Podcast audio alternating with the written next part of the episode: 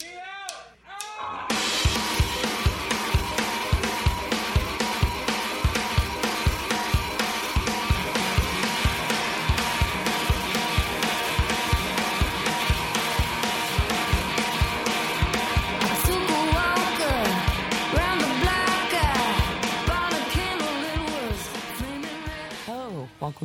I'm your host, Mary Beth Smith. My guest today is my good friend Paul Jurewicz, and uh, he talks to me about mostly past roommates he's had, but also his love of Garth Brooks. Uh, Paul couldn't put his finger quite on one of those topics or the other. Uh, and so he was determined to loop in Garth Brooks as he told uh, some crazy roommate tales, uh, but also of his um, aversion to living on his own. It was so funny and silly, but also uh, just some great stories, lots of singing, so get ready for that. Um, and just pretty representative of what a time spent hanging out with Paul is generally like. Um, as he references in the episode, Paul is my roommate slash best friend slash past guest of the show. Stephanie Corkery's significant other has been for a long time. Uh, he's a friend of mine, and we've only gotten closer since that's happened. So this was really a joy for me to get to do with him. Um, after we finished recording, he jokingly turned to me and said, "Oh shoot, I didn't get to plug my show." Um, so go catch Paul in Planet Planet on. Oh, oh no. uh, I try to do a bit. Uh, go catch Paul in Panic on Cloud Nine at Second City. I'm sure they could use the bump, the uh, MBSing bump, patented MBSing bump in their ticket sales. Uh, but truly, it's a wonderful show. I'm so glad that I've gotten to see it and uh, that Paul got to share it with us um, because it's it's so funny and so smart, and everyone in the cast is is really lovely. And uh, if you get a chance, you can check check it out. I turned a bit of a plug into a real plug. Here's some other real plugs. Friday nights at 10 for the rest of January. Squall will be at the playground playing with a bunch of college teams. That's at the playground. Friday nights, 10 p.m. Um, this Sunday at I.O. in Chicago, the Nerdologues will be opening for improvised Star Trek at 8:30 p.m. at the IO Theater. That will be a great show. Lots of past guests of the podcast in uh I was going to say present but performing. Uh, so come check that out. And if you want something to look forward to, um, the Nerdologues have a couple of shows coming up in the LA area. If that's something that would apply to you, um, come check those out. Look them up on the website. That's the 6th and 7th of February. So we'll be out there to escape the winter for a bit. But luckily, especially with people like Paul around to keep us company, this winter really hasn't been so bad. Enjoy. I mean, I wish this was a video cast. just so they could see our um, Dionysian. I'm fucked if you're gonna talk like that this whole time. Bacchus, Mm-hmm. Dionysus. Bacchus? I'll be Bacchus. Okay, can it's be the just other the it's just the Roman and it's the Mm-hmm. Roman and Greek version of the same guy. Yes. Okay. So, So we'll just be fat, drunk man. party animal. Party animal. okay. I think he's the god of wine and women. I believe is his official title. Okay. But for tonight, he'll be the ah. god of wine and chicken pot pie. A pie by another name, am I right?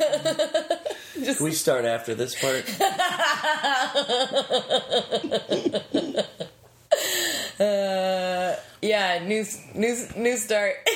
Just kidding. I'm definitely gonna put all that in there.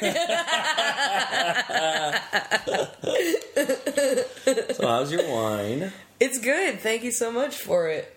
What what year is this? I don't know.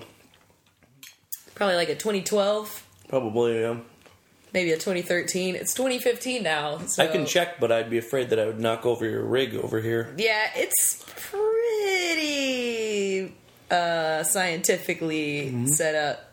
But the good news is that I'm I'm the one on the uh, on the same surface as the rig, mm-hmm. so I feel like you have a little more mobile. It's like those sleep number beds. It's it is just like a sleep number bed. All right, it's a David Stone Vineyards. it is of an unknown era. Hmm. Doesn't say, Well, but it contains sulfites. So there goes that restriction. were you trying not to drink sulfites? Yeah, my nutritionist says I shouldn't have sulfites. Really? Then you just threw that right out the window. Mm-hmm. What do you Who knew? What do you think your nutritionist would say about this Marie Callender's uh, pot pie? Ten minutes. All right. Just the microwave cook time. That's all they'd have to say about it. Pretty quick. I do love great. these things though. They sell them at Walgreens, and they have Uh-huh. the banquet ones. Banquet ones are a buck fifty, but it's Oh, really yeah. worth it to up it to the. It's twice the price. It's three dollars. Three bucks? That's a lot. That's a hearty meal for three bucks. It's three sixty eight, but if you buy two, it's two for six dollars. So it's a pretty good deal. There's I- a lot of chunks of meat. in And like banquet, I ate some banquet dinners in college. I had rough times, Mm-hmm. but those things are like frightening how inexpensive they are. Yes. You shouldn't be It's able so to true. buy a whole meal for a dollar. You know, when I was in college, I had I had I dealt with a lot of roommates. Oh, old pro Jurewicz in the house today. my, my guest Paul is going to be talking to me about how much he loves and has experience with different varieties of roommates in his life. Mm-hmm. Um, you mentioned that you had roommates while you were in college. Is that the origin of your roommate history? Yes, my first roommates. I think probably yeah, unless you count like theater camp. Oh yeah, I didn't even think about that when you talked about the. Uh, I didn't either until just now. I mean, how long are the camps we're talking about here? I don't know, like a month, but I guess that's theoretically a, a roommate situation. Yeah. I uh, How old were you? when I had the when I went to camp, Yeah. I went to Harand and T.J. Shanoff. If anybody knows who that is. Oh, I know the name. Turns out years later, I realized that he was the musical director there when I was went to camp there. That's so and then funny. he later directed me uh, at other stuff, so it was kind of weird. Where is Sharand? Harand is in Harand. Wis- is in Wisconsin, and uh, Is it it's all in- arts camp? It's a theater camp, yeah, overnight theater camp. And I remember that one of my roommates for that situation was this guy. Uh-huh. And how old were you? Uh, I was. I guess it was from in between seventh and Ballpark. eighth. Seventh and eighth Okay, grade. I figured it was probably middle. Sounded like a middle school sitch. Yeah, Anyway, sorry. between seventh and eighth grade. okay, Um, you're yeah. like twelve or thirteen. And my roommate had, was Scottish, and then on the last day, of course, it's a theater camp. Yeah. He starts talking in English, and his parents come to see the show, and he's from fucking America. No way. Not in English, but he says an American He accent. had an- he had lied all Uh, an fucking American accent. for and like no one for knew. like a month and pretended that he was Scottish. He talked in a Scottish accent. no one picked up on it. No, It was that good, I don't know. I guess so. or did people just like take his word for it? I think maybe people just took his word for it. No, he was good. He nailed it. Actually. That's crazy. But like, can you me. imagine doing that for like? Why would you go through that? No, it seems like something a little like turd of a seventh grade kid who like went to a theater camp would do, though. You know what Yeah. I mean? Yeah. Because who else does that? I went to I went to a theater camp around the same time every year from after like going to going into sixth, seventh, and eighth. It was just a three week day camp though. We didn't stay there. Yeah. And then going into ninth, I was a camp counselor. Mm. And one of the kids who went to that camp, this is one of the Killed himself? biggest. Nope, that's not where it was going at all. Almost the opposite. His name was Austin Powers. and just like no one could take him seriously, especially because this was in like 2003, God. like two, like really early 2000s. Yeah. So it was like prime. I mean, he his name was Austin Powers, and I knew him before the third Austin Powers movie came out. Like that is how in the prime of life of being named Austin Powers, I knew that kid. Wouldn't you think you'd change your name at some point? I mean, I just feel like that happens all the time, you know? I know I've known a girl named Lauren Hill, like it's Yeah. it's just like I know I went to college with a guy named Will Smith. He's just like a nerdy white dude. One time my phone uh, my words with friends gave me a notification that was like, Will Smith could use some more games. You should start a game with him now. And I was like, that's hilarious. Because I know who you want me to play words with friends with, and it is not the father of Willow and Jaden. I thought you were going to say the father of modern hip hop.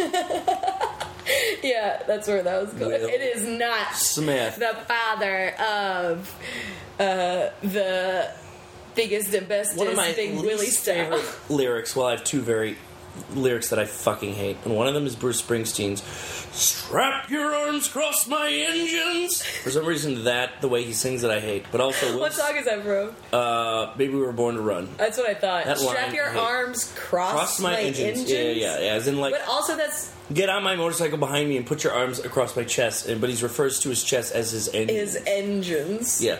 And then the other one is from um, Will Smith, where he says, uh, "Smoke a cigar. It's for the look. I don't light it." What? You know that song? Uh, uh, what's that song? Uh, it it's sounds vaguely Na na familiar. na na na na na. Getting jiggy Na, na, with it. Getting jiggy with it. In that he says, uh, uh, something about a cigar. It's for the look. I don't light it. So it's like how fashionable it is to have a cigar in your mouth. How cool it is. But you don't need to light it, kids.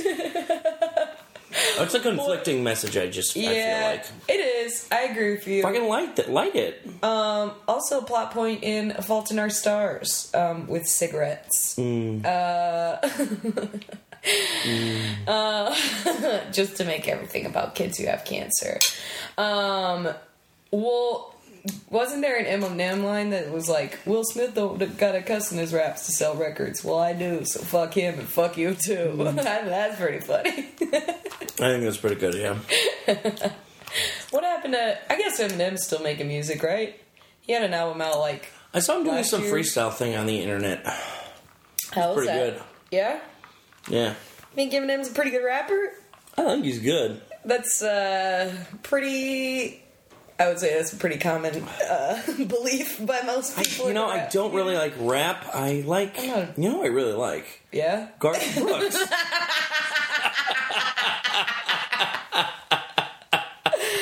Oh, professional Jurewicz in the house again. Paul, before this podcast was like, I think we should just like make it feel pretty organic.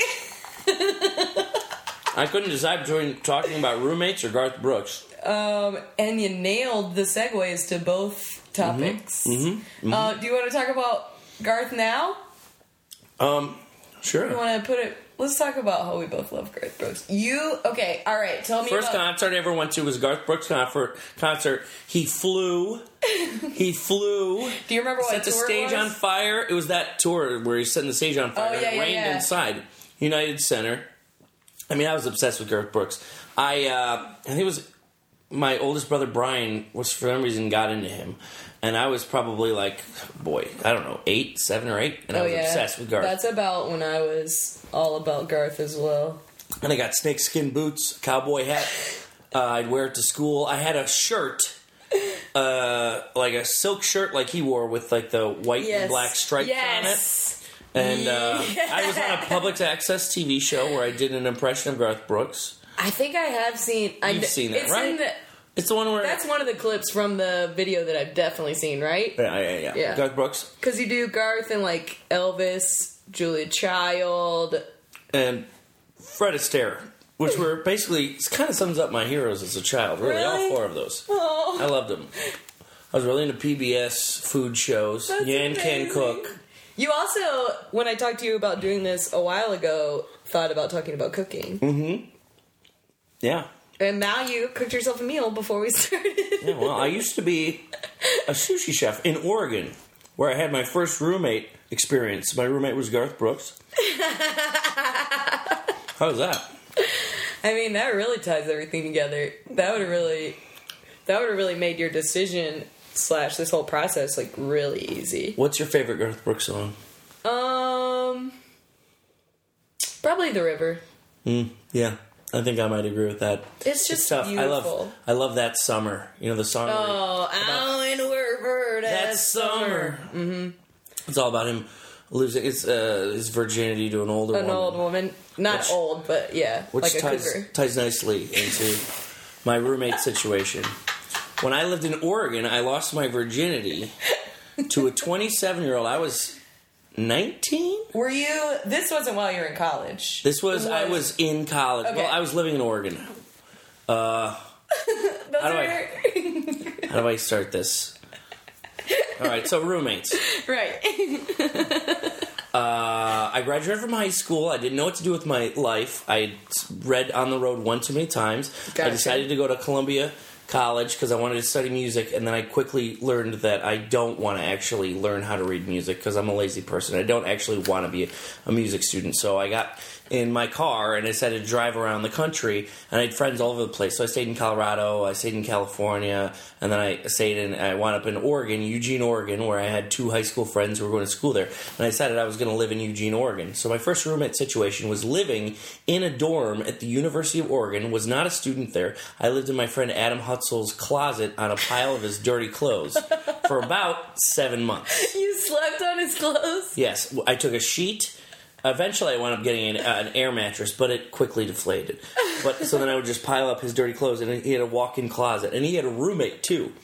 He had a roommate, And his roommate was cool with it. Guy Ferguson, who used to smoke cocaine out of a, a one hitter. cocaine? He'd, put- he'd put cocaine over his weed and smoke it, and he was crazy. Christ! and uh, he was a very muscular guy, and I think he might have done steroids too. I don't know.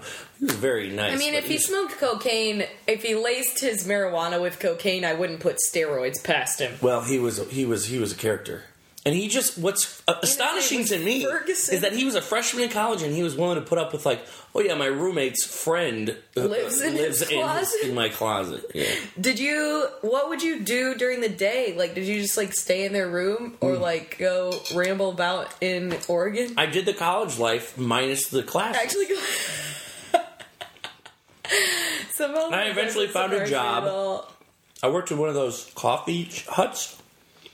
like on a camp on camp. No, no, like the ones you drive through, like a coffee hut. Oh yeah, yeah, In, like, yeah, a yeah. parking lot? Yeah, yeah, yeah, And the yeah. guy that I worked for was an alcoholic, and he would have people drive up in the mornings. Have I told you this?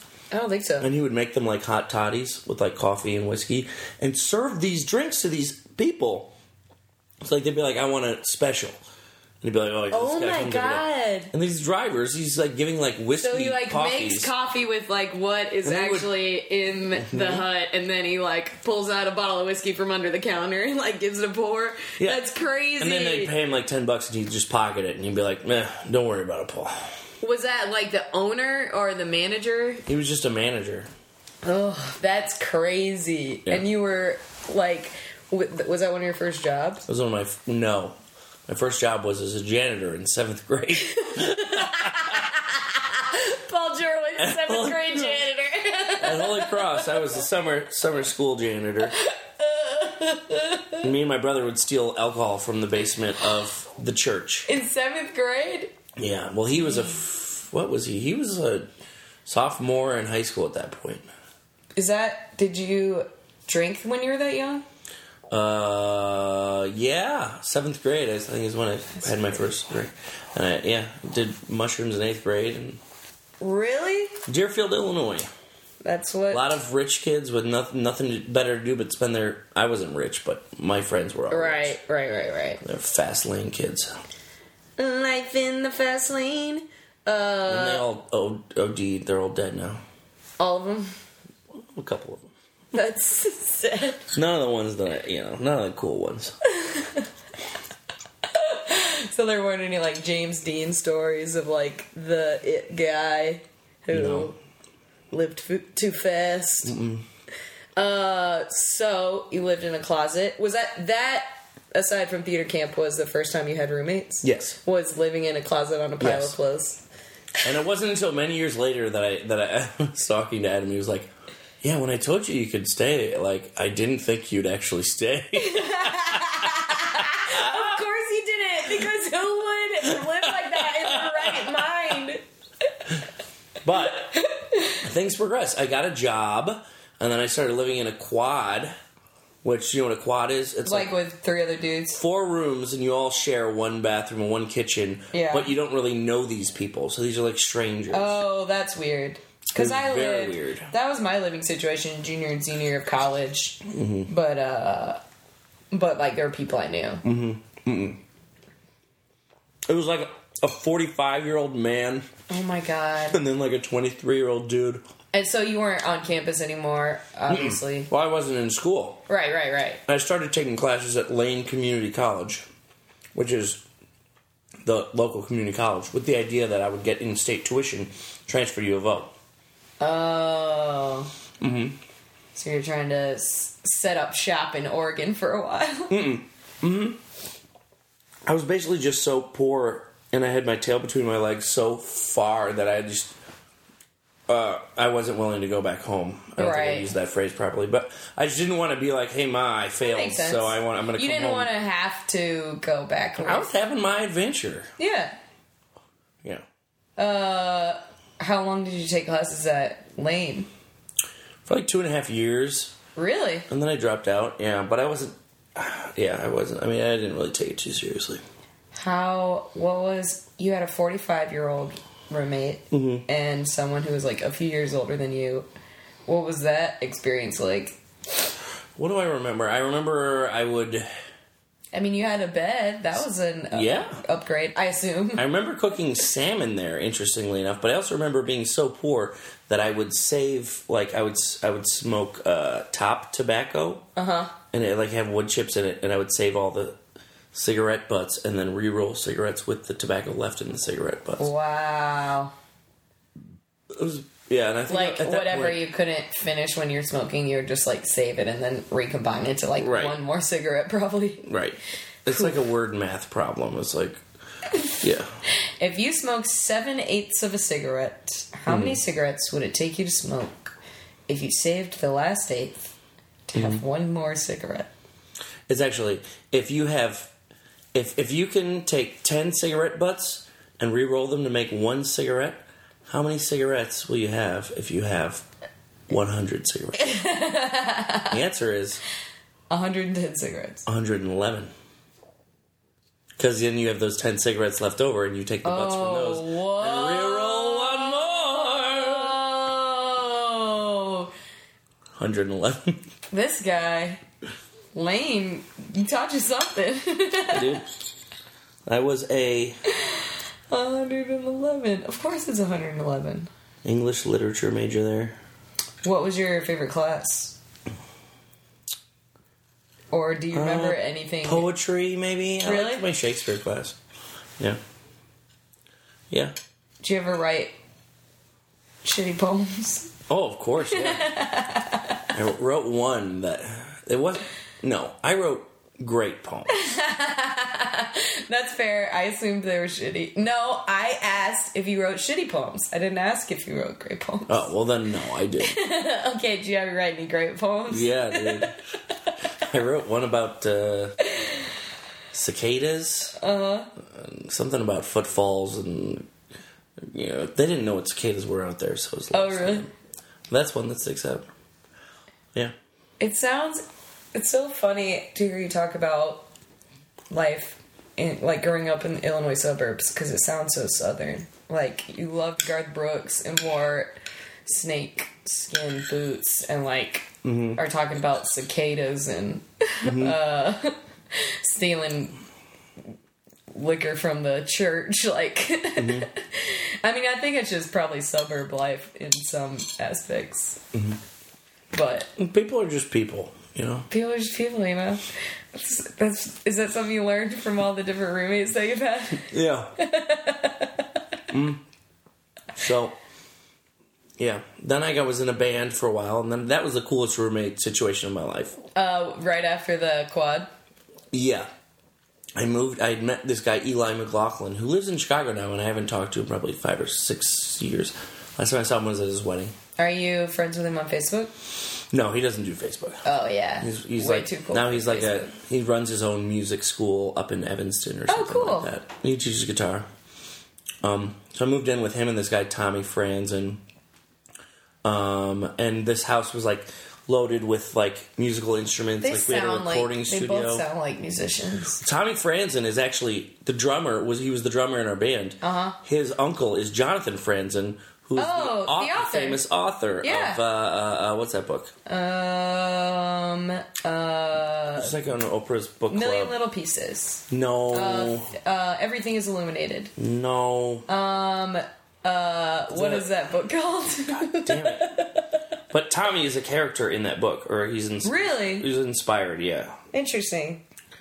Uh, what's that goddamn book? The something or other. I don't remember. I I know exactly what you're talking about, and I can like picture the cover. I just can't. Corrections. Corrections. The corrections. Yes. That's what it's called. Yeah. I must be thinking of The corrections. Jonathan Franzen's book then. He also apparently wrote a book called Freedom. How to Be Alone. Yeah, But anyways, that guy. that's funny. Um, Tommy and Eli, they had musical instruments everywhere. Would you guys just like get home and jam out after your day jobs? It was so amazingly beautifully cliche and ridiculous. And I had long hair then. Down oh my, my god! down on my shoulders. And yeah, we'd play music and we do these recordings. We were Did in a band called bass? the Beautiful Losers. The Beautiful loser. yeah, that was the name of our band.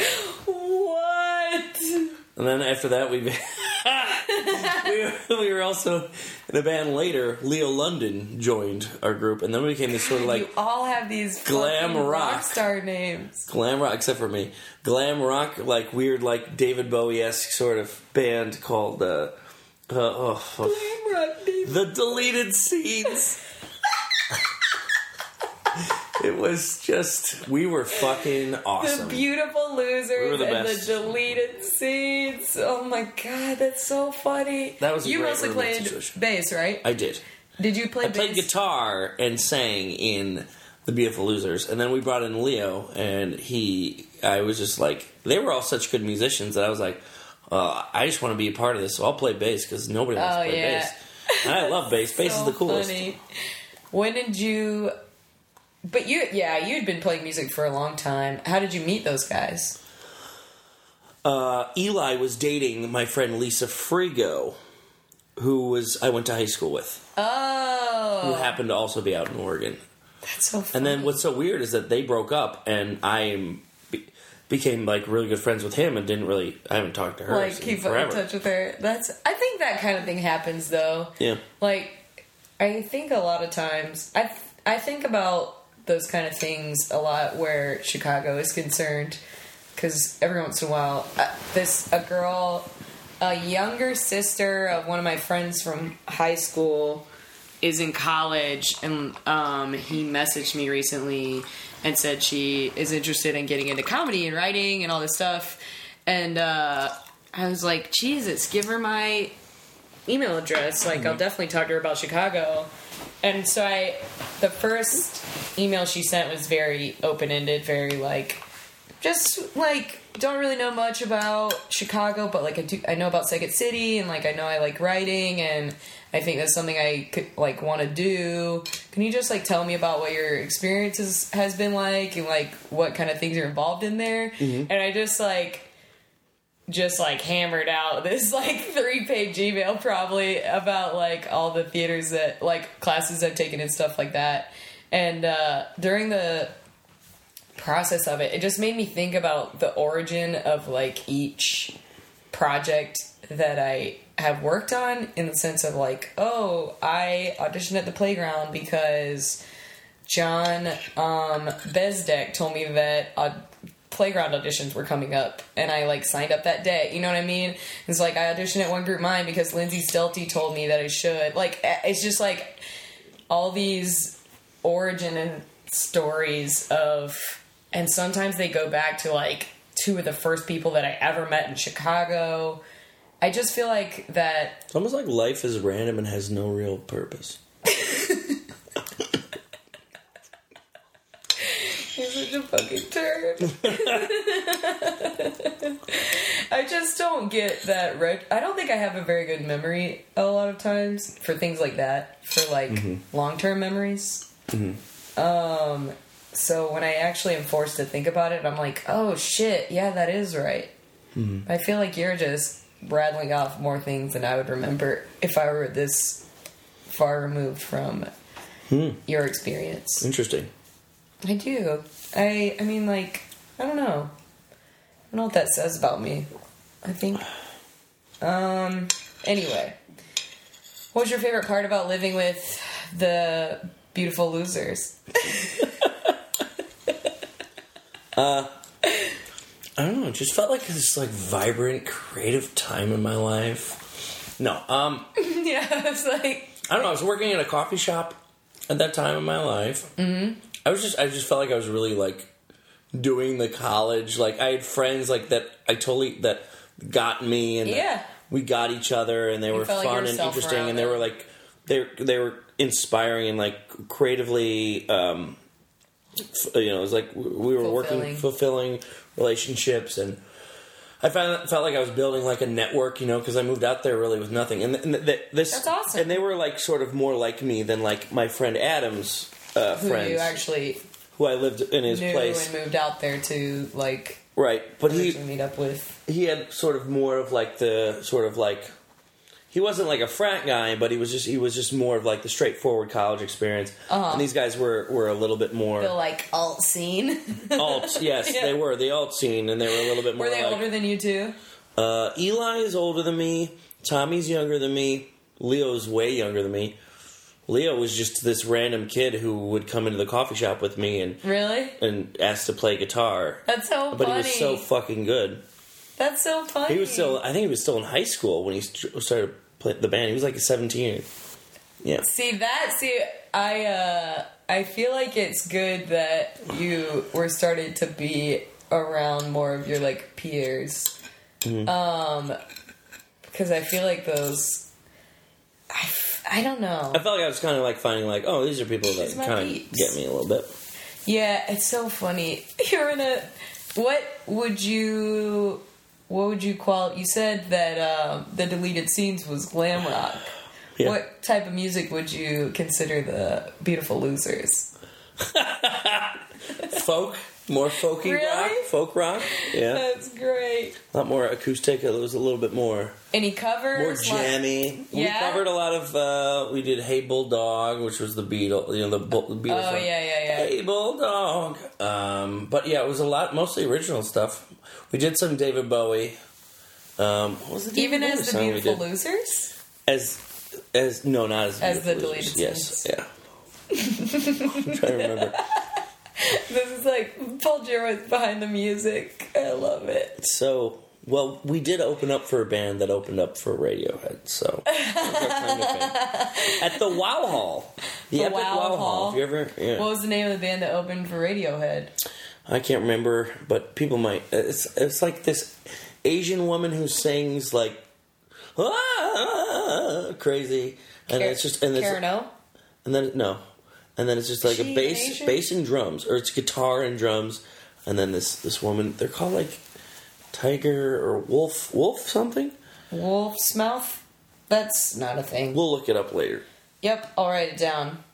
Uh, So how how long was it between when you opened for this band and when they opened for Radiohead? Like, was that something that you knew around the same time, or was No. it something that like way way later you were like, oh man, we opened for them one time, like, No, it was way later. I went and saw Radiohead, and they opened oh shit, that would be cool. in San Diego. I went with my brother-in-law I would to go see Were Radiohead. you like losing your and they were- and, yeah, I was just like, "That's fucking awesome." yeah, that's amazing. That was on the, I think it was the Wolf Hail to the Thief Is that a tour. I want to say, Wolfmother. Maybe that might be it. That's. I think that's why I said mouth because I know I've heard of a band called Wolfmother. Yeah. I'm so bad at bands. I'm I don't so bad at know names. Very much about music. Well, yeah, yeah. That's amazing. That I had was- all uh, this. I had. I used to know a lot about music, Mm-hmm. but I gave up because I had like three thousand CDs that were stolen out of my car in Oregon. Is this why you lived with the band No, this is when I was living in your car? in my car. How did this happen? What comes between?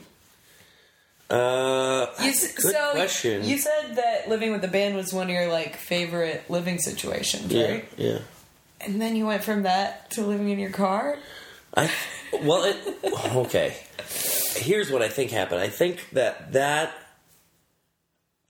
band dissolved, mm-hmm.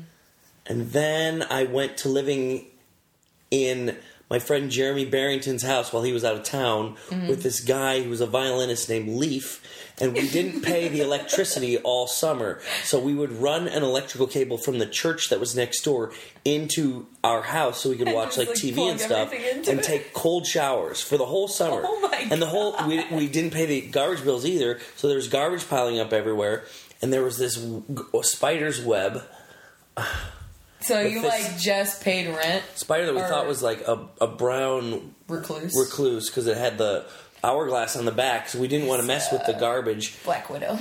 Oh, is that a black widow? Mm-hmm. Um, so yeah, we were just ter- uh, uh, and there was rats in the walls, so you could hear them crawling around in the walls.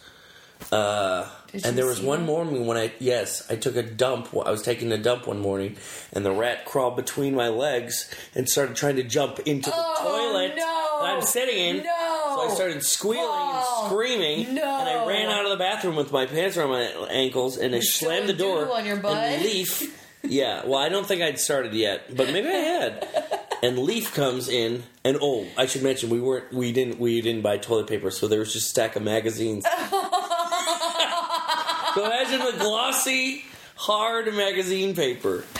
And you just threw it in the trash that you then put into the Black Widow corner and never touched. It was a mess. Well, needless to say, JB came back after that summer, and he was not too happy. Oh yeah, I forgot you were living in a guy's house who wasn't there. Did he already know about all the like rat problems and stuff? Uh, Or do you think the rats so. came because you never took the trash No, out? I feel like no, no, no. I, there, there was already a rat. and you problem. had But it, it wasn't like for some reason.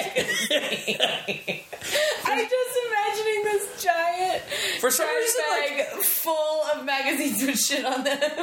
I just remember rats not being that big of a deal. Like everybody was in Oregon, God. and you're just like, ah, whatever. It's just nature, you know, the rats. But you'd hear them in the fucking walls, and I did not like it. Awful. But but yeah, like I feel like we're more less, far less accepting of it than than then. I don't know why. Rats. I feel like I had a couple of mice in my first Chicago apartment. Um, worst we've ever had here is just a little, just a little baby ant problem, and I bought some ant spray, and it never happened again.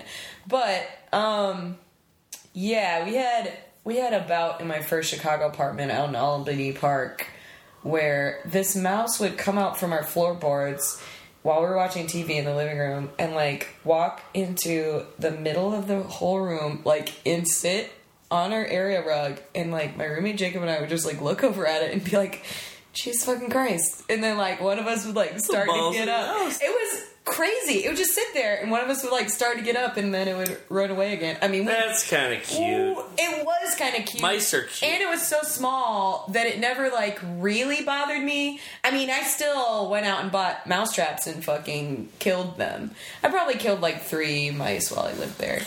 Well, so what me and Leaf decided to do was to grab a bucket and one of us was going to have to try to capture the bucket, and the other one was going to have to slide a magazine Under underneath the bucket and carry it outside because we refused to kill the fucking rat. Well, also, I just feel like killing a rat would be so gross. Bloody. So gross. Yeah. So, so we we took we flipped a coin, and he was the one who was going to have to like crap it. bucket on and it? he was like, "No matter what, don't open this door. No matter what I say, don't open the door." I'm like, "Are you sure?" He's like, "Yeah, we got to oh, catch this thing." He goes in, Leave. slams the door, and then he's like, so like, oh my god, this thing's jumping up to my knees, and he's like screaming. He's like, open the door, open the door. Oh no. He's like, no, don't open the door. And he eventually got it, and we got Couldn't he have opened it if he wanted to? Yeah, Okay. but it makes for a better story. Yeah. Leaf. He caught it He in did. a bucket Yeah. with the magazine, He did. and he took it outside We took it to a park across the street. so it could just like crawl back. Yeah, and then I think we did actually get ma- uh, like big old rat, Rat traps, traps. just to get rid of them. But yeah. Here's the weird thing: they had a hot tub in the backyard. That is weird for Yeah. it to be such a little Shithole.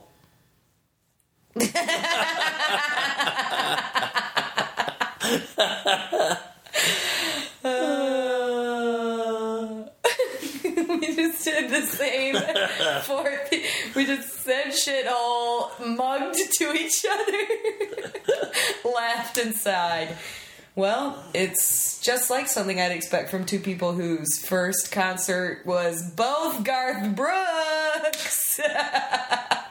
Your first concert was Garth Brooks? yeah. It was.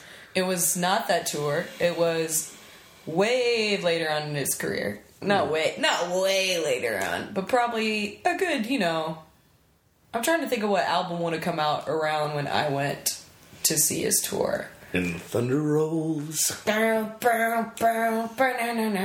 Bow. The thunder rolls. And the- Light and the lightning Strikes. Uh, I remember the first song he sang was "Old Stuff." The, one of the reasons I remember it is because my dad brought binoculars. It was a very large stadium uh, concert somewhere in Charlotte, um, and he saw he like found a set list like with the binoculars. And he was like oh it says old stuff at the top. He must be playing all his old stuff first and then started like reading all the songs. Yeah. and then he started and he was like oh the first song is blah blah blah. I can't remember what it was whatever the second song ended up being. Right. and then he started playing old, Old stuff, Stuff, at the the, very top of the show. Like back when the uh, stuff was new. and i turned to my dad and i was like that's the name of one of his songs So that's, that's a later tour. yeah, yeah. Yeah. I was probably I was I was probably about the same age as you were the first time you saw him. Right, but I'm like 40. No. You're You're 26? Mm-hmm. Okay, I'm 31. So five years Five. different. That makes sense, yeah. Yeah. Yeah, for sure. Um, But I remember videotaping his concerts. You remember they used to do that all the time? Like an annual Garth Brooks concert would just air on Oh yeah. TV. Oh yeah, we watched all like of the them. ones in Ireland. I have, I have recordings at home of video video cassettes, and I was just like, I think I had, I had a crush. Like I had, a, I had Really? oh yeah, I I had a crush I never. The thing about Garth Brooks for me is that I mean, his obviously his music is great. He's such a showman. Like I was totally, Ugh. I was definitely won over in terms of like his uh, performance level. But the thing that I'll say is that I don't think I ever had like a crush on Garth Brooks. If we're talking about musical artists I had a crush on, we're talking about Tim McGraw. No, no, no. See, I like Garth because he would always talk about his thunder thighs, and I was a chubby kid who, who always had to oh. buy husky clothes. So I was like, oh, So like, he's like, like a chubby guy. Look at him. What was the other? Oh, the reason, the other reason that I like Garth so much is because while I was growing up, my parents listened to mostly completely different music. My dad listened to classic rock, classic rock, and my mom listened to entirely country, with very few exceptions on both sides. Um, but they both had artists that they both liked. And I would say that all of those artists are still people that I have like a really soft spot for. It's like your Garth Brooks, your James Taylor, your Billy Joel, Elton John, those like middle aged, like easy listening, and they're all so. I when people shit on Simon and Garfunkel, that Yeah. was a big one for me. That that one, not as much for them, but I do. That's a similar genre of music, I would say. Uh, A little bit of kind of Jimmy Buffett. I think my dad likes Jimmy Buffett more than my mom does, though. It's kind of dad music. But we, I remember getting this like not so much. Beach House on the Moon, I think the album was called. It was like really way later in Jimmy Buffett's career, and there's a song on it. Beach called, House on the Moon? Yes, it's that's what the first song on the album is called. And he rested between voyages at his beach house on, On the, the moon. uh, I know most of the songs on that album too well, but there's a song on it called "Math Sucks," and my whole family like fell in love with it because they thought it was so Math funny. sucks? Yeah, it's like if necessity is the mother of invention, I'd like to kill the guy who invented this. These numbers come together in some kind of third dimension. Irregular algebraic bliss. Like it's After three tiki drinks, there's I mean- no point in keeping count. it's, it's the next line is let's start with something simple like one and one eight three. Oh, God. Two plus two will never get you five. There's fractions in my subtraction, and x don't equal y. But my homework is bound to multiply. Like it just sounds. The chorus was just math sucks, math sucks. It was so dumb. Sounds like This was probably on an album that was released in the early 2000s. it was, he was past his prime by that point. Oh, way past.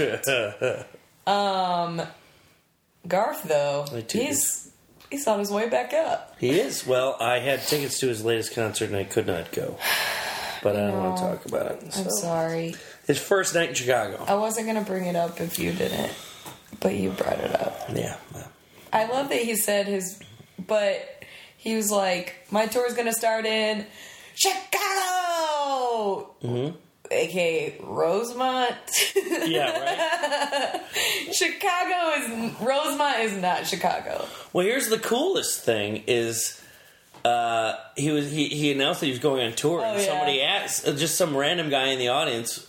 uh, He was like he was like I think uh, no, he was at his Las Vegas Um, Yeah. tour thing or whatever, and he did, was doing a Q and A or something. Uh huh. And somebody was like, just a random fan was like, "Hey, so uh, where are you where are you doing your first show? Because I want to go." Yeah. And Garth was like, "Well, we haven't decided yet, but you'll be the You'll be the first, first one to know." knows. And he got his phone number. Yeah.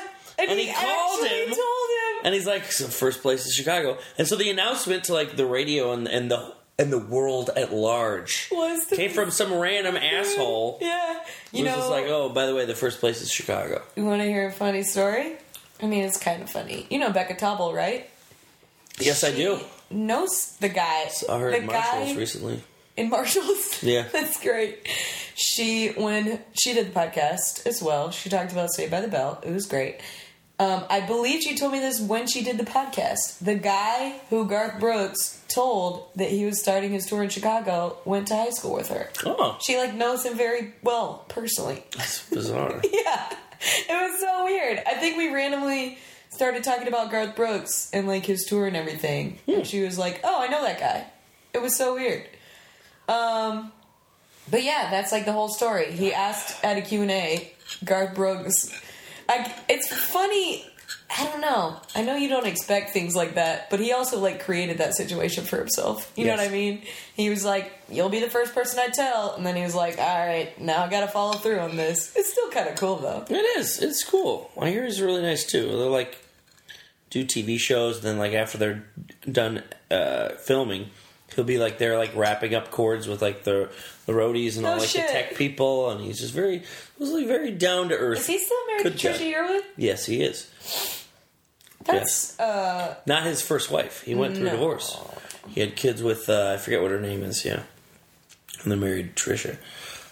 There might have been some overlap. overlap there. I mean, they sang Trisha and Garth sang some sweet love jams They before sure did. they were married. It's got to be tough, you know, I can't. not falling in love with when you're a country star. I wasn't. The thing was, I wasn't in country music at all. Like, I don't Really? No, Garth yeah. Brooks was like your only. It was just it, and then I was really into like yeah that other music, but like Tim McGraw. Yeah, it was. It was. I uh, loved Tim McGraw. Uh, what's the one about the um, uh, the the Indian one? Oh, I'm an, I'm an Indian outlaw, half, half turkey and Choctaw. My baby, she's a Chippewa. She's a one of a kind. that one's good. I had that was probably one of the first CDs I ever owned was Tim McGraw, Indian Outlaw. I loved Tim McGraw. When I um I know we've had a lot of fun uh doing Are you wrapping this up? Garth Brooks. No, no. I know we've was had a lot of fun tonight. No, I was I telling a story. I know we've had a lot of fun doing Garth Brooks songs at karaoke, but legit, the first karaoke I ever did was Tim McGraw songs, Mm. and I think one of the first ones I did was a Garth Brooks song as well. I used to do "Don't Take the Girl," you know that. Mm. Don't take the girl. it's such a sad song. John Me and Craig Depp. Tommy, uh, we've done that song together. Really? Yeah. Don't take. It's all about like a girl, uh, a daddy. Uh, All three verses are different. different. Yes, yes, yes. The first verse is about um, his daddy's taking, taking fishing. so shit. Yeah, Johnny Johnny's daddy is taking. taking him fishing when he was eight years old. Yeah. Little girl came through the front gate holding a fishing pole. It's like well, yeah, so all that you need. the first chorus is about how Johnny doesn't want the girl to go because he's like, Dad, it was supposed to just be us. Oh. I don't like girls. And then the second verse is about uh, how uh, it's five years down the road. Oh. Johnny and the girl are dating. A stranger came and pulled a gun, grabbed her by the arm, said, If you do what I tell you to, there won't be any harm. And Johnny said, and he's like, Take Yeah. everything I got, Uh, don't yeah. take the girl. And then the last one. Is he a rapist? Is he trying to? I think get he's just them to fuck robbing each other? I think he's just robbing. Is he them. want to watch them fuck each other? Take my money, take my wallet, take my credit cards. Do okay. Here's a yes, watch my okay, grandpa gave sure. me. Here's the key to my car. And then the last one, she's got cancer or some shit, right? She is having a baby. Uh, doctor said the baby's fine, but you'll have to leave. Cause his mama's fading fast, Oh. and Johnny hit his knees, and there he prayed. prayed. Prayed. This time he's telling prayed. God, God. not to take the girl. See, that's just good storytelling. Classic country music storytelling. You got the rule of threes in there. Yeah. Uh, there's good callbacks. And then, of course, at the very end, you have Johnny's daddy was taking him fishing when he was eight years old. so does she survive? We don't know. I don't think they ever say. It's just him praying to God that she doesn't die. You know what? A great song. Sometimes I thank God for unanswered prayers. Remember when you're talking to the man upstairs that just because he may not answer, it doesn't mean he don't care. Cause some of God's greatest gifts are unanswered prayers. So there's a movie based on that song. Oh, you told me about this, I think. It's a Hallmark movie, made for television Yeah. Hallmark movie. I've never that me and it. Stephanie, your roommate, Yes. my girlfriend, have been Yes. talking about watching. I would absolutely watch the shit out of that. Yes. Um, do you remember singing through that entire song on New Year's at like four in the morning after we'd all gotten back and we're just like lying around? I think so, yes. I think so. We I don't even remember how it came up, but Uh, yeah, I, I, I think I do remember that. I feel like that's happened numerous times, though. it has. I remember Different. That might be my favorite song. I don't know. It's a great. I would say that it's up there for me for sure. The river. You know? yeah, that's the, the river is just, and even standing outside the fire, just what a Love what a Standing great Outside song. Fire. Um, yeah, Yeah, whatever. it's just so he's just such a like so many power ballads. even and so- "Shameless," which is a Billy Joel song, he covers, but his version of it is so much better. Agreed. Co-signed. It's out of my hands. I'm shameless. Shameless as man can be. He also does. Uh, he does a great version of like. He does another. Gar- uh, uh, uh, Garth does another Billy Joel song better than Billy Joel. The one about um, uh, I'm crazy. You know, like I'm a crazy man. You may be wrong. I may be crazy. Oh yeah, but that's yeah. only in concert. I was gonna say There's I've no never recording heard of that. No, Yeah. I've never heard that. He does it live in concert for one of those be TV right. things. I may be crazy. But I just may be. Yeah. Yeah. Um there's a Backstreet Boys song that's like pretty similar to that one. I can't remember. I think it's Back- it's either Backstreet Boys or NSYNC, but it's like um like you could say I'm crazy cause I'm crazy for you. Like I can't remember how You know what's crazy? how many roommates you've had. Living in your car. I should have seen it coming better. I should have seen it coming better. Um, how long did you live in your car? well, after JB got back, I had been fired from their coffee shop. Because you I was on a hero's quest. Why'd you get fired? Do you remember? Um, because I was having sex with my manager, who was a 27 year old woman with a two year old child. Full circle, right? All the way back to Full that summer. That summer wind was all around me. That should have Nothing been, between us but the night. that should have been the transition, man. That's that's the segue. I think they all were. Oh, yeah, that's a much cleaner that's segue. the But segue. yeah, so I But- I was working in a coffee Go on. shop with Did this she girl. seduce you like Mrs. Carrie Robinson? Spruill. Carrie Spruill. She was. I was the. I was babysitting for. She was living with her baby daddy. How old were you at this point? Like 19 or 20? Uh, I was 19. Uh, I was a late bloomer, and uh, she was my manager at the coffee shop. I mean, I don't know what they're like. Well, for Deer, by Deerfield standards, That's probably people are true. getting blowjobs in fucking sixth grade. Yeah, I was gonna say probably with based on the, what you said about the people that you grew up with, that was late Right. blooming. That's It felt like I was a late bloomer right, right, right. to me. right? But uh, her was Carrie. She had a two-year-old son Thomas, and she was living with Tom, who was the kid's dad, and they were Oh, a did couple. she name and I was babysitter. the What? kid after Yeah. dad. Yeah. Oof. Yeah, just Oof. buckle up. She was 27. she was half Scottish, half Native, Was she Native actually American. half Scottish, or was she, she lying was. to you? Well, who knows at this point? Like the Point is, she was a drinker. at theater camp. Yes. Full circle.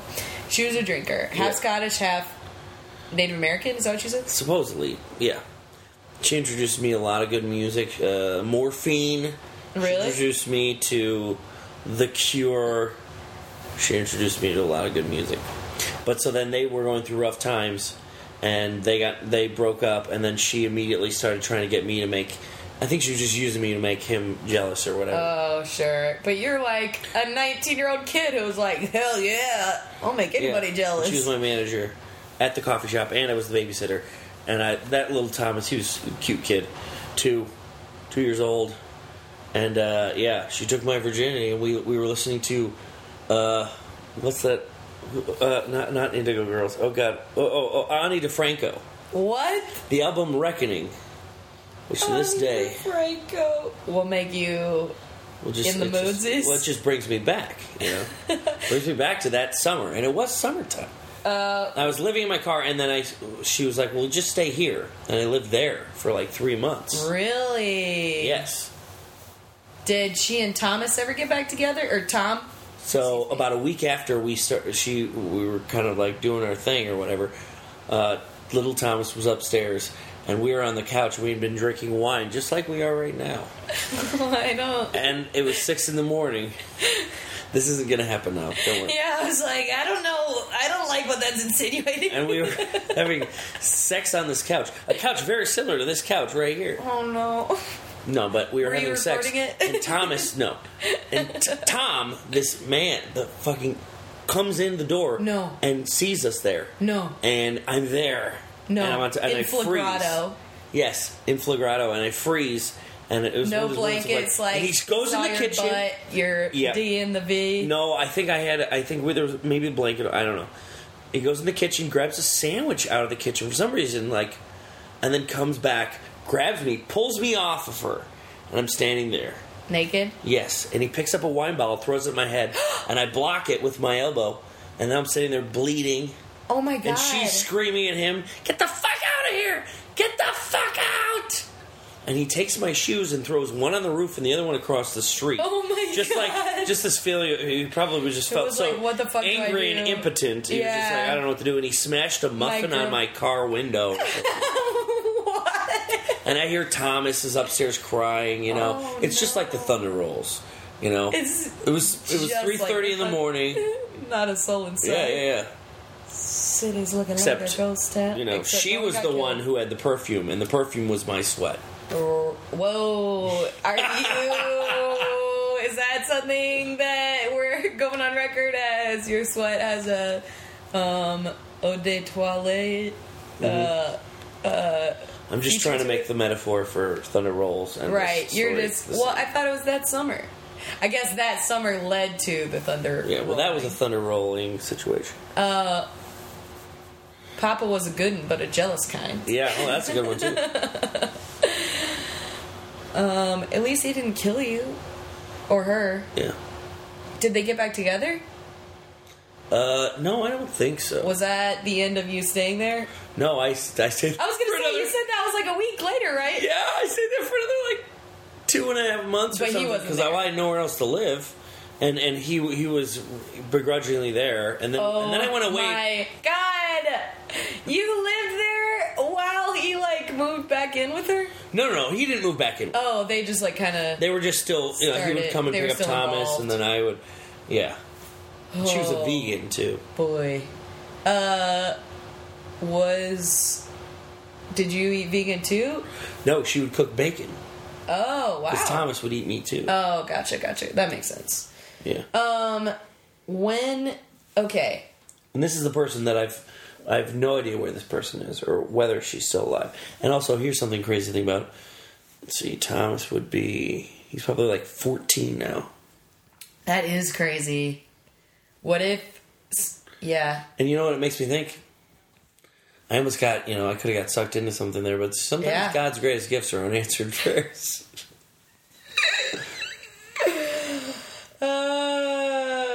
She was the one I had wanted for all time. well, she was kind of a mess, but yeah. Uh, three months there.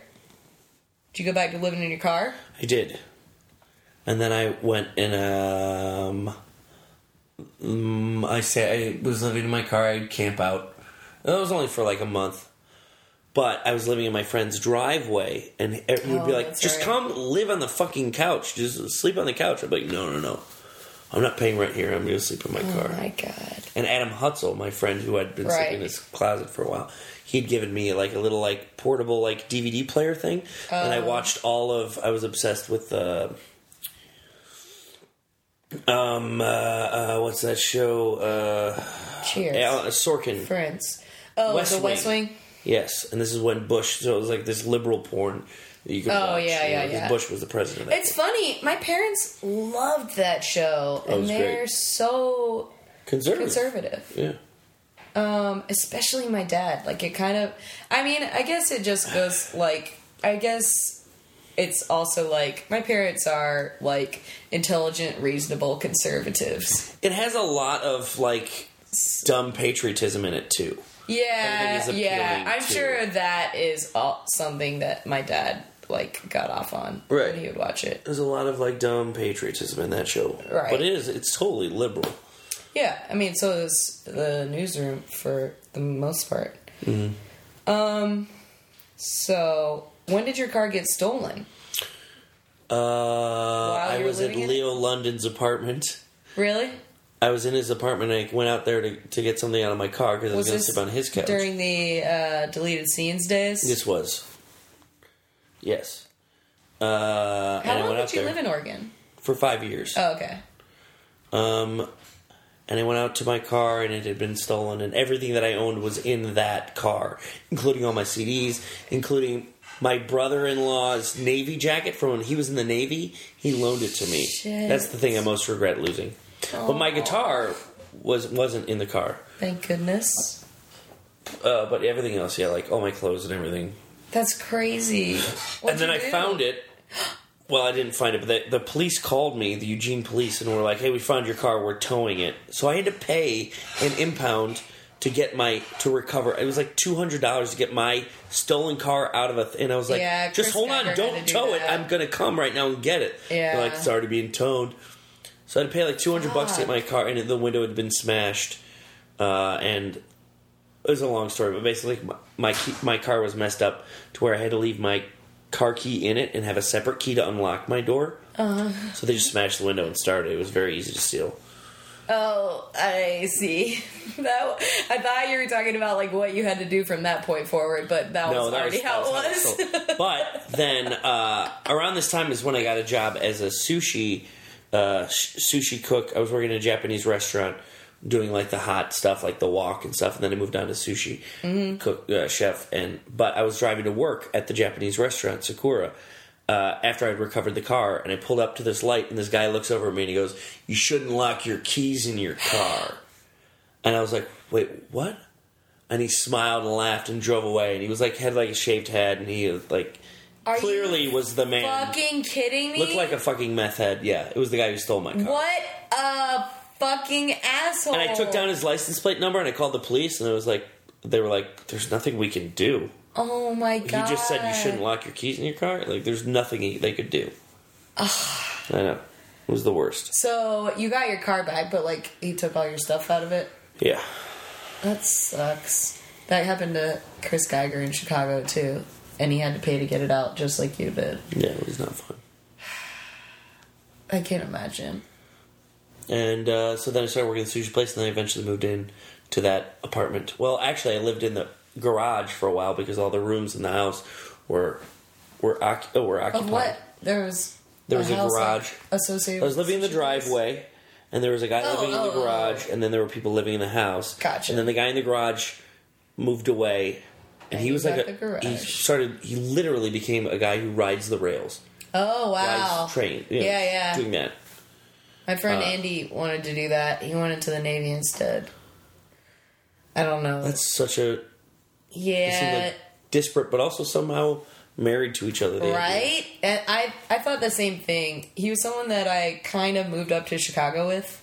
Um, he was kind of already living here when I got here. He was an English major and like really wanted to be a writer and tried to work like a nine to five type copywriting job and got paid really well, but like just hated every second of it. And he was like, I think he just had this very like romantic idea of both of those things of like going into the Navy or riding the rails and like settled on the Navy. Yeah, so there's Uh, definitely something romantic about it. yeah, yeah. I romanticize all that. All, all that weird.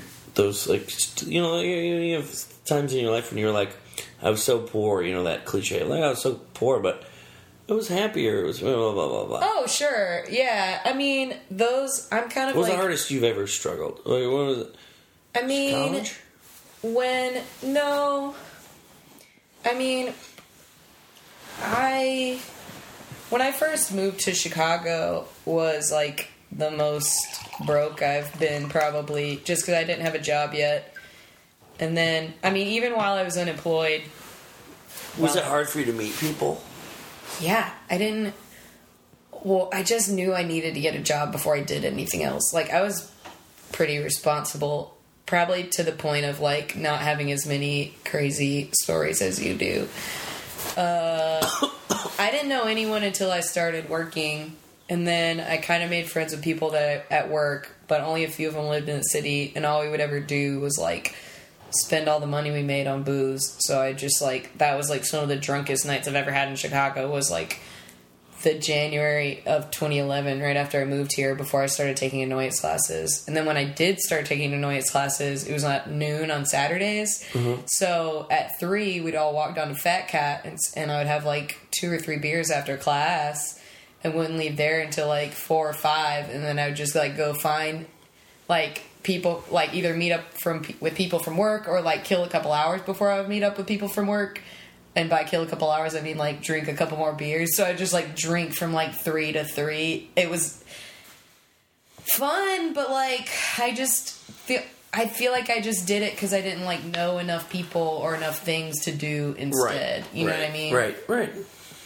So I think I kind of like got it out of my system. I mean, I still like drinking and I'll still, you know, stay out really late at a house party or a 4 a.m. bar here and there, but like it's more just, I would say now it's more because of like who I'm with. Whereas at the time, I think it was just because I was like, oh, this beer tastes good. You guys are fine. Like that, they were all good people, but it was. I just feel like I didn't have anything else to do or anyone else to like hang out with. Right. Um, so I would do it like every single weekend. I would do it like Friday and Saturday, and then you know just like lose a whole weekend and wake up on Monday and go to the job I hated. You know. Right. Um, I don't know. I kind of feel like I'm in some of the most like scrap together money times of my life. I've never really been like I mean, when I was growing up, I was like lower middle class. We were never poor, but we were never Yeah, it wasn't that well off. Yeah. Um, and now I'm just like, you know, I wasn't. I was. I wasn't rich, but we never wanted for anything. yeah, that's how my family was. I would say. Like I got a car for my 16th birthday, and it was like a shitty, beat up, on the verge of dying car, but it was still I got a car. I know? didn't get a. I got a car when I was A eighteen, and it 1989 was like Mercury Sable. Uh, I got a car when I was eighteen. It was my grandma's old car, and it was a 1992 Ford Taurus station wagon. Mm-hmm. Ford Taurus. Okay, sure. Yeah, yeah, and it had the it had the flip up seats in the back. Yeah. Uh, I mean, I've had. I don't know. I feel like I have more like crappy roommate stories than well, Um, you lived with me for a month. I did, and we sang lots of Garth Brooks and So I, Billy Joel. we did. I I am self-admitted like I I am the trouble roommate. I I, I am, Uh, I mean, and maybe not in that situation, but I have in the past. I've definitely been. uh, yeah. uh, So we talked a lot about Oregon, but you obviously have a lot of Chicago roommate experience too. I've lived with uh, Jeff Murdoch. I've lived with Past guests of the show. uh, uh, uh, Peyton Brown. I've lived with um, Jimmy Pennington. Oh, also a past guest of the show. Uh, I've lived with. Uh, I currently live with um, Dan Basildua. I've lived with Danny Grow. I've lived with Sean Keith. Um, Danny Gar's also been on the show. Uh, what is? I just feel like you never live in the same place with the same people for like a whole year. no. What's Don't the know. longest you've gone in Chicago, like living in the same situation? Um, I don't know. I don't know. I also I did a while where I was doing boats on and off. Yeah. Oh, the longest. Oh, okay, Joey Romaine and Drennan Quinn. That was Oh, my really? longest roommate situation. That's so funny. I lived over there on like Waveland and and uh, what is that Halsted right behind that Whole Foods there. I lived with Oh yeah, Drennan and Joey, great. and I don't know what's become of that place. That's so funny.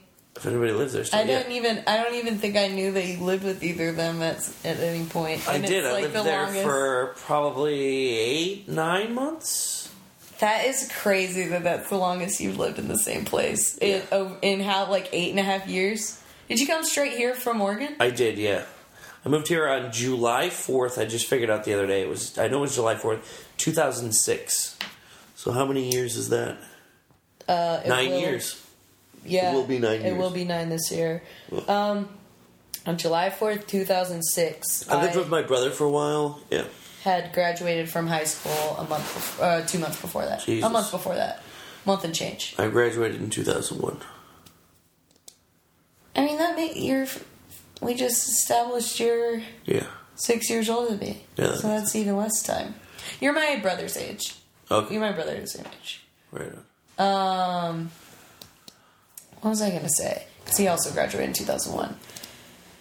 So, who did you? What brought you to Chicago in the first place? Who did you live who, with when you first moved here? Uh, basically, I dropped out of college, and I'd been living in Oregon for like two years, uh, doing nothing really. And I knew my friends were going to start graduating, and I wanted to be the first one to leave and not the last one. And Oh, good for you. my my brother Brian had offered me a job at his company, and just like, That makes sense. and then my brother Trent said I could live with him. That's that makes a lot of sense. Yeah, I feel like that's kind of what really like lit a fire under me to move to Chicago as well. Was like, well, if I don't move away, I'm just going to end up staying in the city I went to college in. Yeah. and I didn't really want to do that because I knew I would just like stagnate. So I just like needed to make the active choice, I guess. Right. So that's good. Yeah. That was a. I feel like that was probably a good life decision for you. I think so. Yeah, it definitely was. So, how long did you live with your brother? What got you? What was the like gateway roommate situation out of that? Uh, I. What the hell happened after that? I don't know. Did you just start taking classes Trent. and like meet people that you Right. Yeah. uh, lived with after that? Right, and then his girlfriend moved in, and me and her are like oil and water. You know, like she sucks, and like I'm really cool. In the sense that oil sucks and water is really cool. Yeah. Uh, we didn't get along, so I was like, all right, well, I'm getting the fuck out of here because yeah. you know At some point, I can't I watch. like- I can't watch my my my lively brother disintegrate in front of my face. God, that's. I just assume awful. he's never going to listen to this. Yeah, I was gonna say, aren't they married now? yeah, they are. Oh boy. Uh, They live in Oak Park. There, they've got a lovely house. They've got a kid and another one on the way. that's great. So I moved out and I moved. When's their kid due? Do you know? So I have a I'm not niece sure. on the way in May. I don't know. Uh, Your nephew is so cute. He's the best. He's just a little munchkin. I hope at some point you guys can meet him. I've been trying. My brother and his wife have very good friends in like Normal, Illinois. So I was like, you should come visit them because I know that's like just as much pull, if not more, than being like, you should come to Chicago and visit me. Right. see a show, whatever, whatever. Um, yeah, I mean, I think any situation, any living situation, regardless of like how you get along with them, uh, I'm gonna say this and then qualify it. Uh, is weird to like live with a couple, but I didn't mind while you were saying your doll. I think part of it is probably just because like we're already friends. You're already here. You were already here a lot before that. It's Right. not like it was like some great change That's true. and I like spending time with you. Yeah, I do too. I missed you while Stephanie was gone. Yeah. It was weird. It was weird. Remember we had the best hug ever. It was so. at the annoyance? I left so. I teared up. I did too. I left in such a like bittersweet mood. Ah, it was so good to see you, but I just like had to go home. It was like three in the morning. I know. Mm. That was a really that was a that was as far as hugs go, that was a good one. I love hugs. That was a good It's one of one. my favorite things. Yeah. Um, I pride myself on the fact that I was one of the first people that Stephanie would consistently hug, um, like when we were in college. Because she doesn't, she's not really a hugger, but she knew I was, and she was Really? like, mm-hmm. Stephanie's so affectionate. I know. She just doesn't like. I mean, some people just don't like hugging. Well, not bullshit hugs. Right, right, Right. right, right, right, Nobody likes a bullshit hug. right. I think that's more what it is, which is probably more genuine than my open arms. Policy. Yes. Huh, huh. What was your? What do you think your favorite rooming situation in Chicago is? Uh, I mean, it's. I know it's probably hard because you just named a bunch of people who like may very well listen to this at some point in their life. I don't want you to. I loved living with Jeff Murdoch. Oh, It was great. Yeah, you guys are such good friends in the I sense of like but uh, uh, such silly good but it, spirits. it wasn't because of the. I didn't really enjoy the place that we lived per se. It was Yeah, above. place above drop. Yeah, it was a 5 a.m. bar at drop. I didn't enjoy that, but I just loved coming home to, to Jeff, and I know he would always like. It didn't matter what time he would be. He'd be down to like Hang out. hang out, and we could watch dumb movies, and Yeah, that's it was definitely special. A good roommate to have. Is someone who's just like game. And Tim Reardon came, you know, because I I was basically kind of like You lived with Reardon's such place. good people Yeah, I'm pretty. I, I really I consider since you myself moved to Chicago. I consider myself very lucky to know the people that I've known in Oregon and in Chicago. And I just had a friend, my friend Lindsay Blyfus, uh, just visited this weekend from Oregon. Came out here just to see me, and it really was really It neat was so and special. fun to hang out with you guys on Friday. Yeah. Um, how did you know her when you were in Oregon? How did she factor into all the tales we just wove? Well, when I was living in that driveway, her boyfriend Lucas was in the house. He was the guy who was always like, "Just come sleep on the couch." Uh, yeah. That's so funny. And what's interesting is, out of anybody, everybody that I've known in Oregon, all those great people, she's the only person that I really ever still talk about, talk to, or care about. That's so funny. Yeah. Uh, what do you um do you think you'll ever be someone like who lives by yourself? Uh, Where do you see your living situation? I feel like you're just such a like fly by the seat as it is that I don't ever see it being anything but that. I lived by myself very briefly, and I didn't really enjoy it. Really? I never lived by myself. I Except for don't. kind of while stuff was gone, but Yeah, I just uh I don't enjoy I like I think it has to do with being the youngest of four siblings. Oh, so you never really and I feel like if I come home alone, I feel like I'm missing something. Like when I had to go to bed first, and my uh, you know, I'd always hear my, hear my siblings laughing or giggling, life. and I thought that they were throwing a party without me. so like, I guess that's why I don't like living alone because I feel like I'm missing out on something. That's so funny. That makes a lot of sense, really. Um, Anyway. well, Polly, how do you feel? Is there anything else that you would feel remiss to not talk about? Um, Where the topics are concerned or otherwise? I just like doing this because so often someone's like, oh, I wish I had talked about blah blah. So I started trying to leave it open ended. I don't know. Uh, there's a lot, Right? and there's a, not a lot. Well, then I will pose this. How do you feel like your love of, um, let's say your love of both having roommates Yeah. and separately your love of Garth Brooks? Let's start with roommates. How do you feel like your love of roommates has influenced you creatively, and how do you feel like it's influenced your life in general? Well, you know, I feel like in terms of roommates and the people that I've met has and lived with, I feel like they've all inspired me to be creative and you know It seems like we're it- all slovenly people. And sometimes I feel like you know I just I feel like I've got friends in low places, and uh, and I wouldn't have it any other way. Would you say that the whiskey they- drowns and the beer chases your blues away? I think so. Yeah, yeah. But uh, you know what? I'll be okay because I've got these beautiful people in my life, and some of them I'll never talk to again. Like Painter Dave, who briefly lived with and would go to strip clubs and put lighters on coins and throw them at strippers. You know What? these type of characters. I assume this was in Oregon. He was unsavory, yeah.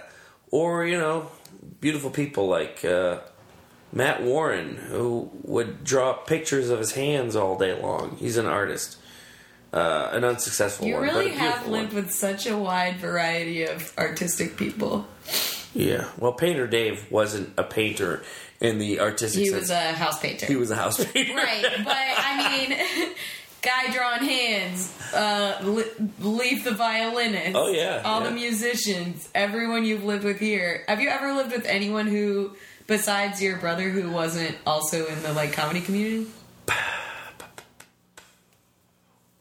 Yeah, I mean, none of the people in Oregon were in the comedy. Right, right. I mean, But yeah, but like, yeah, yeah, yeah.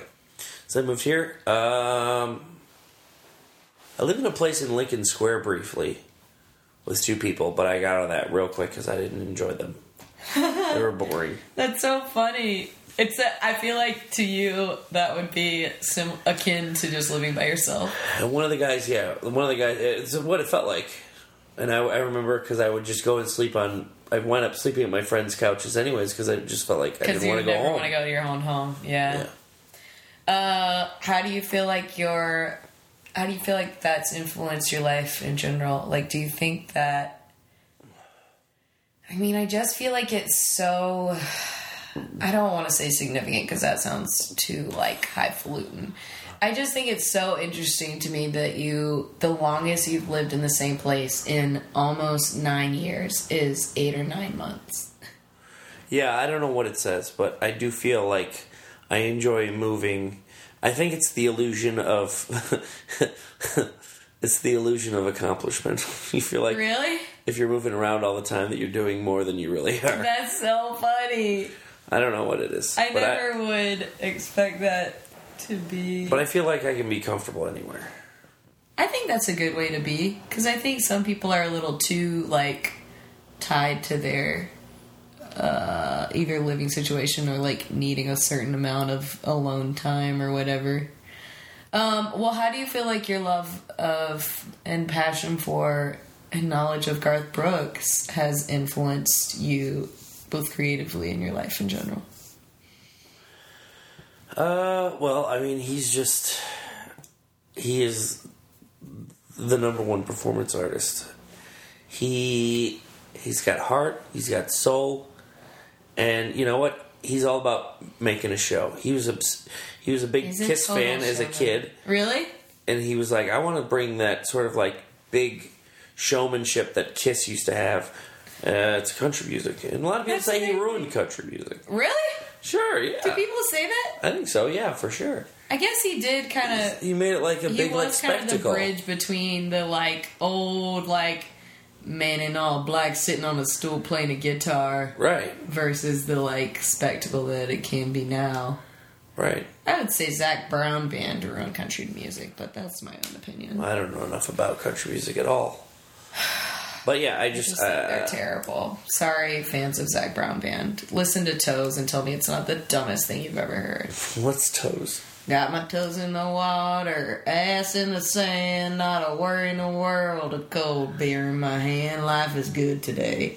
It's just like Oh, that sounds like uh, fucking uh, what's his name? Matt sucks, Jimmy Buffett. yeah, Jimmy Buffett. That's exactly. It is it is very Jimmy Buffett esque, but Well, I I mean, Garth has his Jimmy Buffett song. oh Two pina coladas. I gotta have one for Yeah. So Sit, I, that was a new song Not good. on the tour that I saw. okay, yes. Like that is So that's- now that you sing it, I'm like, oh, that's a marker for a tour. That's the that's the album that kind of lost me. I think. I think I think that's probably right when I I still enjoyed it, but it was still honestly Like, I all think. I saw him. No, I saw Tim McGraw twice. I was like, I think I saw him twice. No, I did see Garth twice, and I don't remember much about the second time, but it, I, I'm almost positive I saw him twice. yeah, I remember him doing two Maybe pina not. coladas and people like losing their shit because it was like the new single.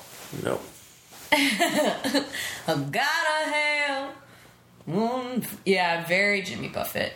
Uh, do you think that you still kind of? I mean, obviously, based on how you acted when you were eight, and he was like one of the main performers you looked up to, you were very directly influenced by him. Do you feel like you still kind of like see yourself striving towards that? I guess. That's I think on some okay. Well, I think maybe on some subconscious level, I try Yeah. to uh, channel his charisma. I think he's very charismatic. I Mm-hmm. think maybe that rubbed off on me. And he's very personable, and he's he seems like a kind person. I think uh, his his ability to be kind of humble, like in interviews and stuff. He's always very self deprecating. Um, I think that I think I think that's probably something that stuck with me. I think that all of that And the musicality shows- too. I love. I love. I mean, he was my first love of music. Was was him. So. Oh, that's awesome. Yeah. I think all of that shows in your performance style in a very good way. I'm not very humble though. No, very full of yourself. oh, Polly, this was great. This was great. Thank you for having me. I have wanted you to do it for a long time. You're gonna edit this down, right? Gonna edit it down? No, I will be releasing it in its entirety. All right, let's do it. It's only like one, 120, 130, Oh, really? Oh, that's great. Okay, Yeah. well then that's fine. 125. People people need. I know how to keep this puppy under wraps, even when it gets to being real organic. I like that we talked about both things. I do too. I'll probably just list it with both listed. Because who cares? Um, I think I'll probably say um, MBSing with Paul Jurewicz. Um, having uh, Garth Brooks as a roommate. You've got to, you've got to make it one thing. You say Garth Brooks and roommates. Uh, this was so great. Thank you so much for doing it with me. Thank you so much. You're the best. I love you. I love you too. That really is what I say at the end of the podcast. Oh, is it? I love you and I mean that. You say that, mm-hmm. but you don't usually don't mean it. But I tonight mean you it. mean it. I mean it. I will say, and I've said this in the past, I will say, it. I mean it more with Yeah. Mm. some people than others. But especially, I mean, people like you and Stephanie, like, you can't even compare it. Like, she's my best friend, and you're like one of my favorite people. And like, there's some people that I don't know very well who, when they do it, but I do genuinely feel a love for everyone that I try to meet. Oh, of course. It's just different. But I love you very much. This was very easy. Easy peasy lemon squeezy. Mm, beautiful cover, girl.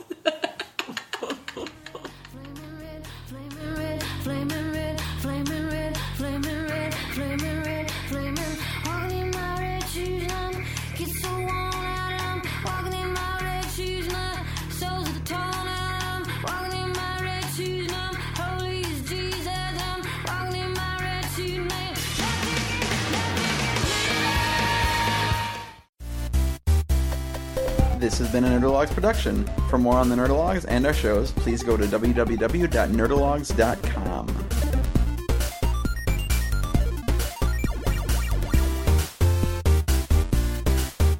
Thank you all, thank you all. I am GrabBot23548X.